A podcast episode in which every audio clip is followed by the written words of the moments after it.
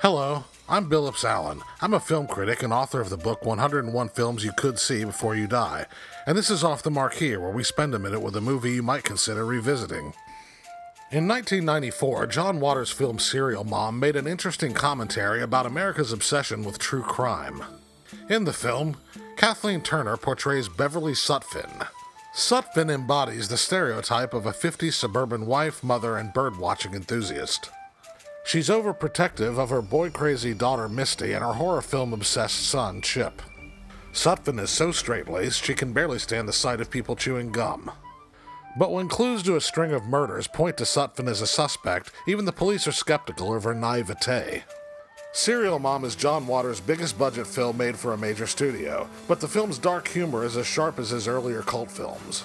Histrionic acting and crass humor create a dark satirical comedy about the grand facade of the American suburb. Serial Mom screens at the Crosstown Theater as part of the Crosstown Arts film series Thursday, May 18th at 7 o'clock.